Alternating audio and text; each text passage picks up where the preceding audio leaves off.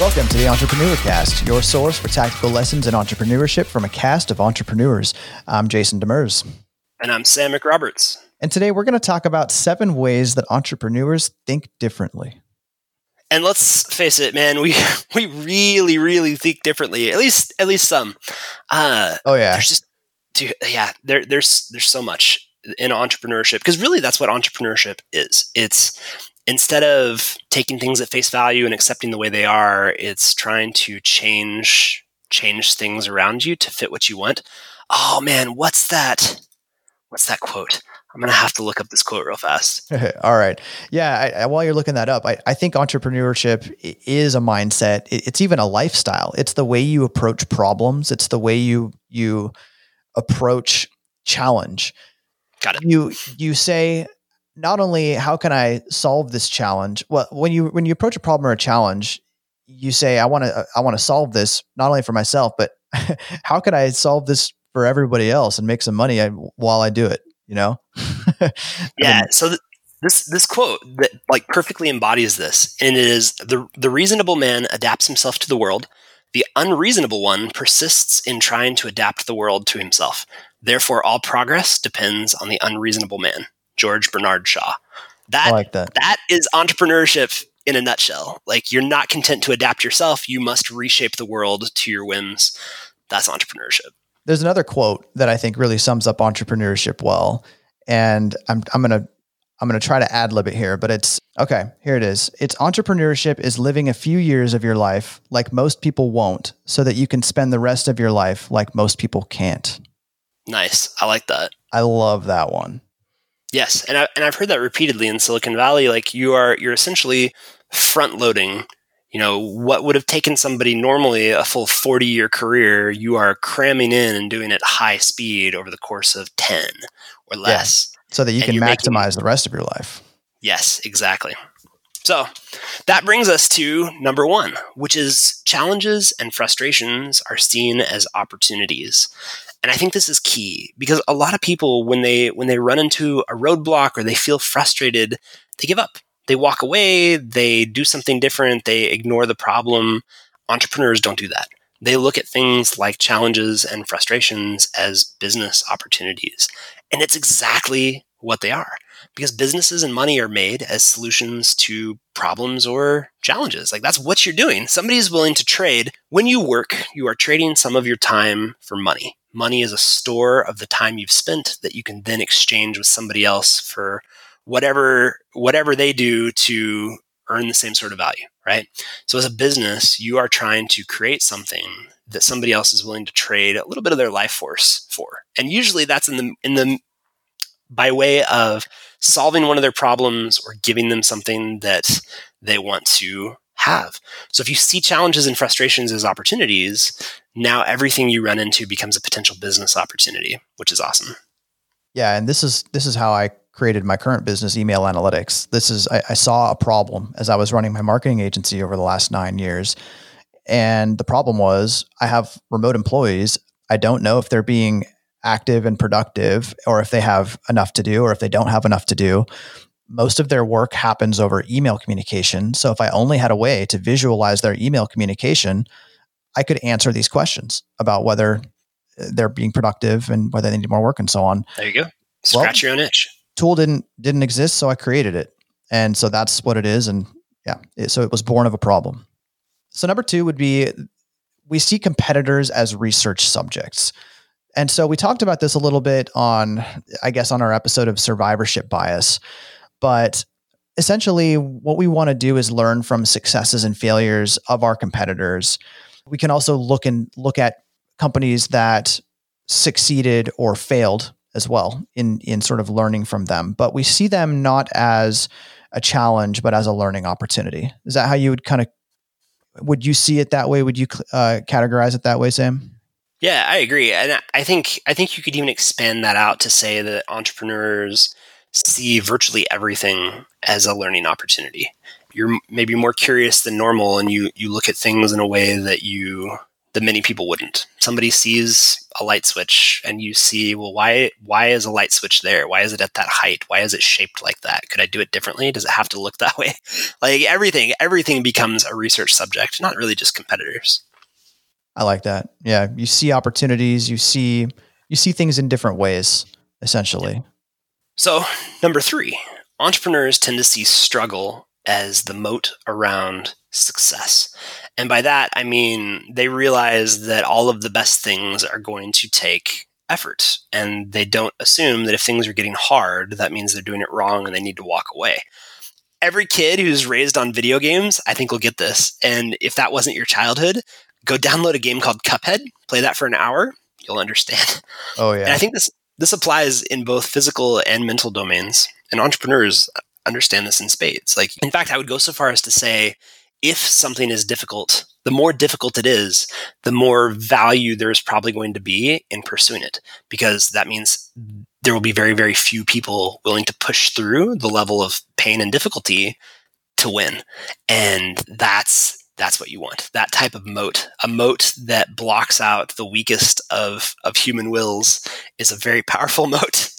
It is. And and as a matter of fact, you actually start to appreciate that moat once you get to the other side of it because you look back and you realize this is a barrier to entry for competitors. you know, if I've made it to the other side, but it's really hard for other people to make it over here, I'm now in a, a more exclusive group. Yes. And it's harder for people to come in and take my, you know, and and steal my my fruit if that makes sense. Like to be fair, humans evolved for efficiency. We've talked about this before before. And unfortunately that often is that often manifests as laziness. We want things to be easy and if they're not sufficiently easy we walk away. So really this is a moat to any form of mastery physical you know music uh, anything anything. There's going to be a moat some struggle to gain mastery and i think the entrepreneurial entrepreneurial mindset is seeing that struggle not as a bug but as a feature.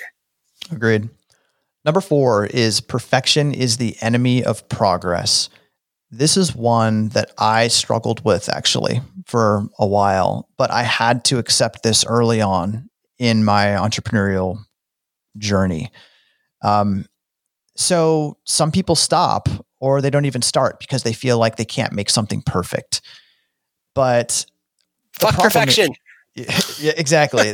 the, the problem is when you focus on perfection, you don't get something done. And I think Sam, you were telling me once about how you know the little the extra effort you spend on that little five percent to get something from ninety five percent to hundred is just not worth the effort that you often will spend to get there on the return you're going to get. And it's it's yeah, very true. And that like yeah, you may spend let's say something takes you a thousand hours to get to the 90th percentile, right? You're better than nine out of 10 people at it. Let's say it takes another 5,000 to get from 90 to 95% and another 4,000 to get from 95 to 99, right? Like, yeah, at this point, you could probably close that last 1% gap, but it might take you 10 or 20,000 hours to do it. It's just not worth it. Like, you're already better than the vast majority of humanity at that thing. It's okay. You can stop. And I would actually recommend that people exchange in their mind the word perfection and simply replace it with excellence. Because excellence isn't a destination, excellence is a process, it's a tier at which you operate. I, I like that. And the other advice that I would add to this one is just focus on improving or making progress every day or or whatever your increment of time is.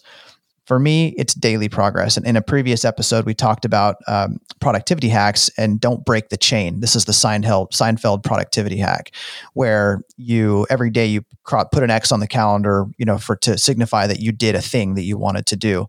Just focus on doing that. Make progress every single day, and that progress will compound over time, and you will get better and better, and your product or service will get better, and your business will grow. But yeah, don't don't pursue perfection, it's most it's usually not worth it. Number five, big things are made from small components. I think there's actually there's actually two ways to think of this. Now, I, I was raised in the Mormon religion, and I still remember one of the one of the scriptures that gets quoted a lot there is by small and simple things are great things brought to pass. I think that's one interpretation of this, which is sometimes very small components can have a radically outsized impact on the final result. So that's one way. But the other way to think of this is every large problem is composed of small problems. You can always break a big thing down into smaller things. And it's often easier to tackle a big problem in small pieces than it is to try and just overcome the big problem. And I think this is something that entrepreneurs excel at, which is not only identifying how to break a large problem down into small, easily consumable pieces, but also how to identify which of those smaller pieces are going to have an outsized impact on the final result. I think this was something that Steve Jobs was particularly good at, which is understanding not only the final goal, right, the strategic vision, but also the tactics, the individual pieces, and which of those were most critical. A lot of times in ways that other people would never have even considered. And I'll give you one example. The color of the original headphones that came with the iPod were white at a time when virtually every other type of headphone was black. The reason being, Steve's perspective, eh, I mean, this might seem stupid, but from his perspective, hey, look, everybody else is wearing black headphones. So anybody with these white ones in, instantly, it instantly sets them apart. And when people come to associate that with the iPod, they're going to see people around them start to crop up with this in place. And it's going to drive that desire, that mimetic desire to have what other people are having because it's different. And so, like, it was genius. He saw a small component that could potentially have an outsized impact, and he understood how that fit into the strategic vision. That, that's what this is big things from small components it, was kind of like a way of of having somebody wear a shirt with your brand on it. Yeah. But there was no brand. Marketing was, marketing without marketing. Yeah. Yeah. Yeah. It really was brilliant. Guerrilla psychological marketing. But I, I feel like this is a part of entrepreneurship is just understanding you how to break things into pieces and how to prioritize and identify the value of those small pieces. Because in some cases, you may be able to just discard pieces altogether. Like, hey, look, this thing seems to be composed of this, these 10 things, but actually, like five of these are superfluous. So let's only focus on these other five and be excellent at those. And sure enough, maybe that's all it takes. I like it. So, number six would be that it's okay to take risks and make mistakes.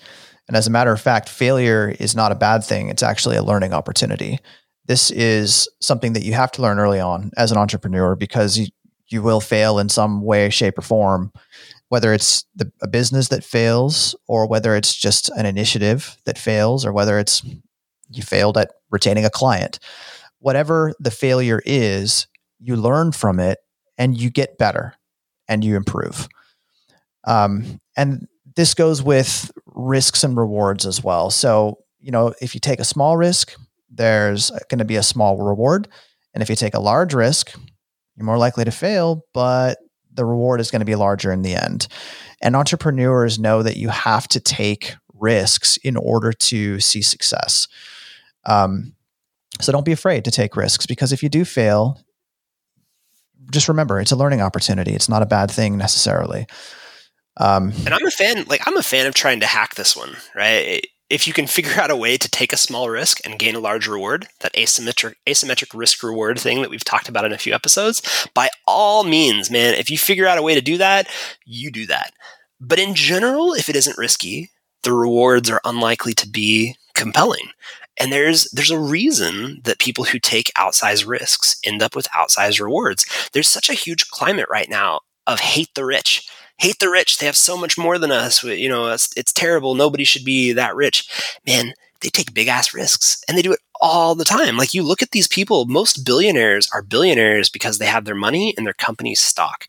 And they're taking risks with all of that money literally all the time. Every decision they make for that company has the potential to zero them out. They could go from being a billionaire to having next to nothing because most of their wealth is tied up in the stock of the company they're building. That's why.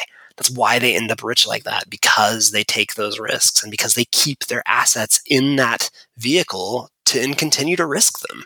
So, you want big rewards? Take some big ass risks.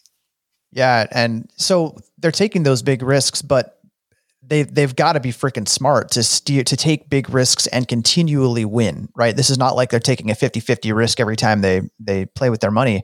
This is like I'm I'm taking a risk, but I have I, I'm I'm taking an educated, not an educated guess. It's stronger. i I'm making a strategic decision based on my ability or my background or my experience to do X, Y, or Z, and then you follow through on that execution. Of, I mean, a lot of times it's that, but a lot of times I think it's also just they're driven.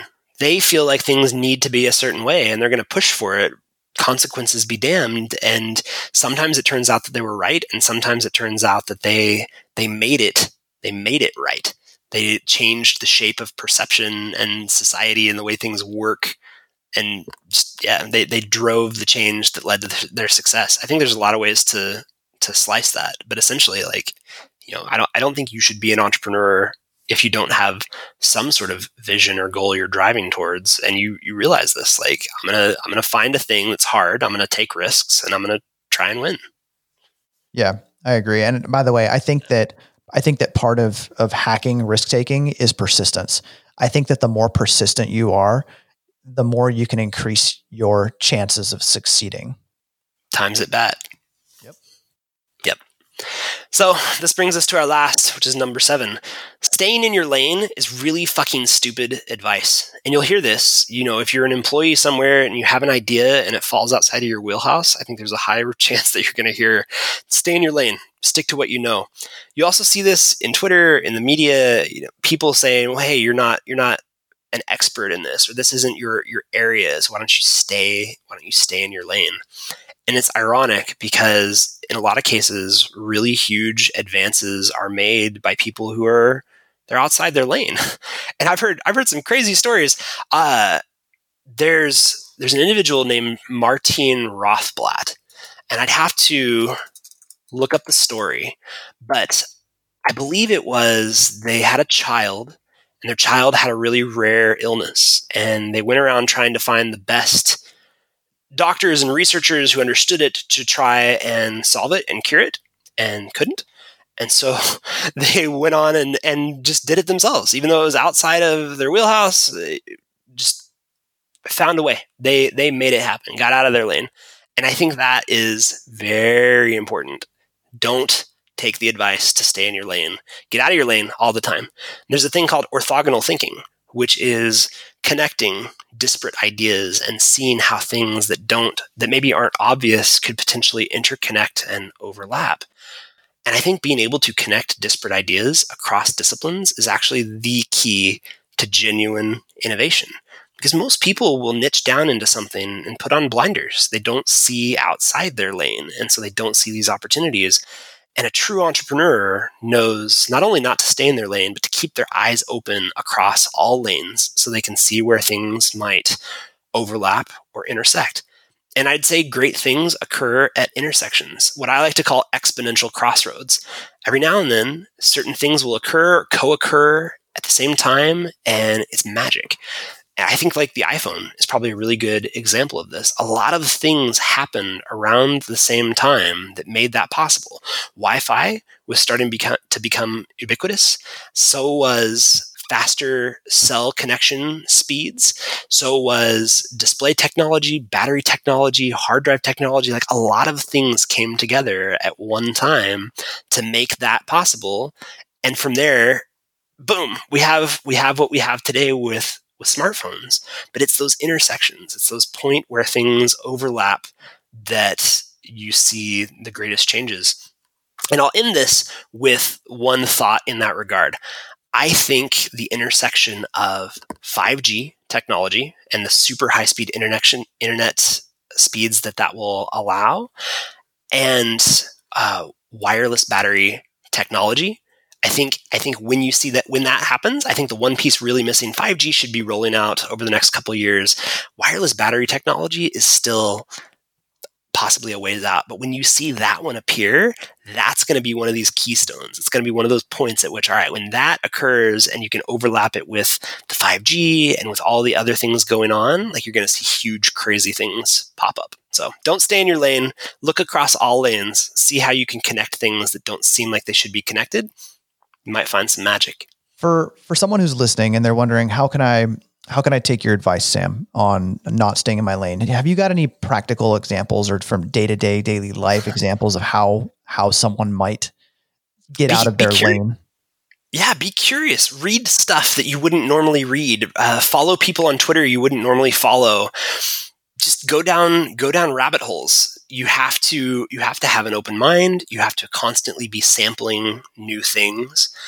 I think this is actually one of the ways where we go very wrong as a society, which is right out of high school, we push somebody to go into college and pick a niche and narrow things down without having ever sampled anything you haven't sampled travel, you haven't sampled a variety of disciplines. It's like, all right, you're 18 and it's time for you to start making money and contribute to the machine that is society. So pick your niche and stick with it for the next 40 years. Like, that's the dumbest shit ever.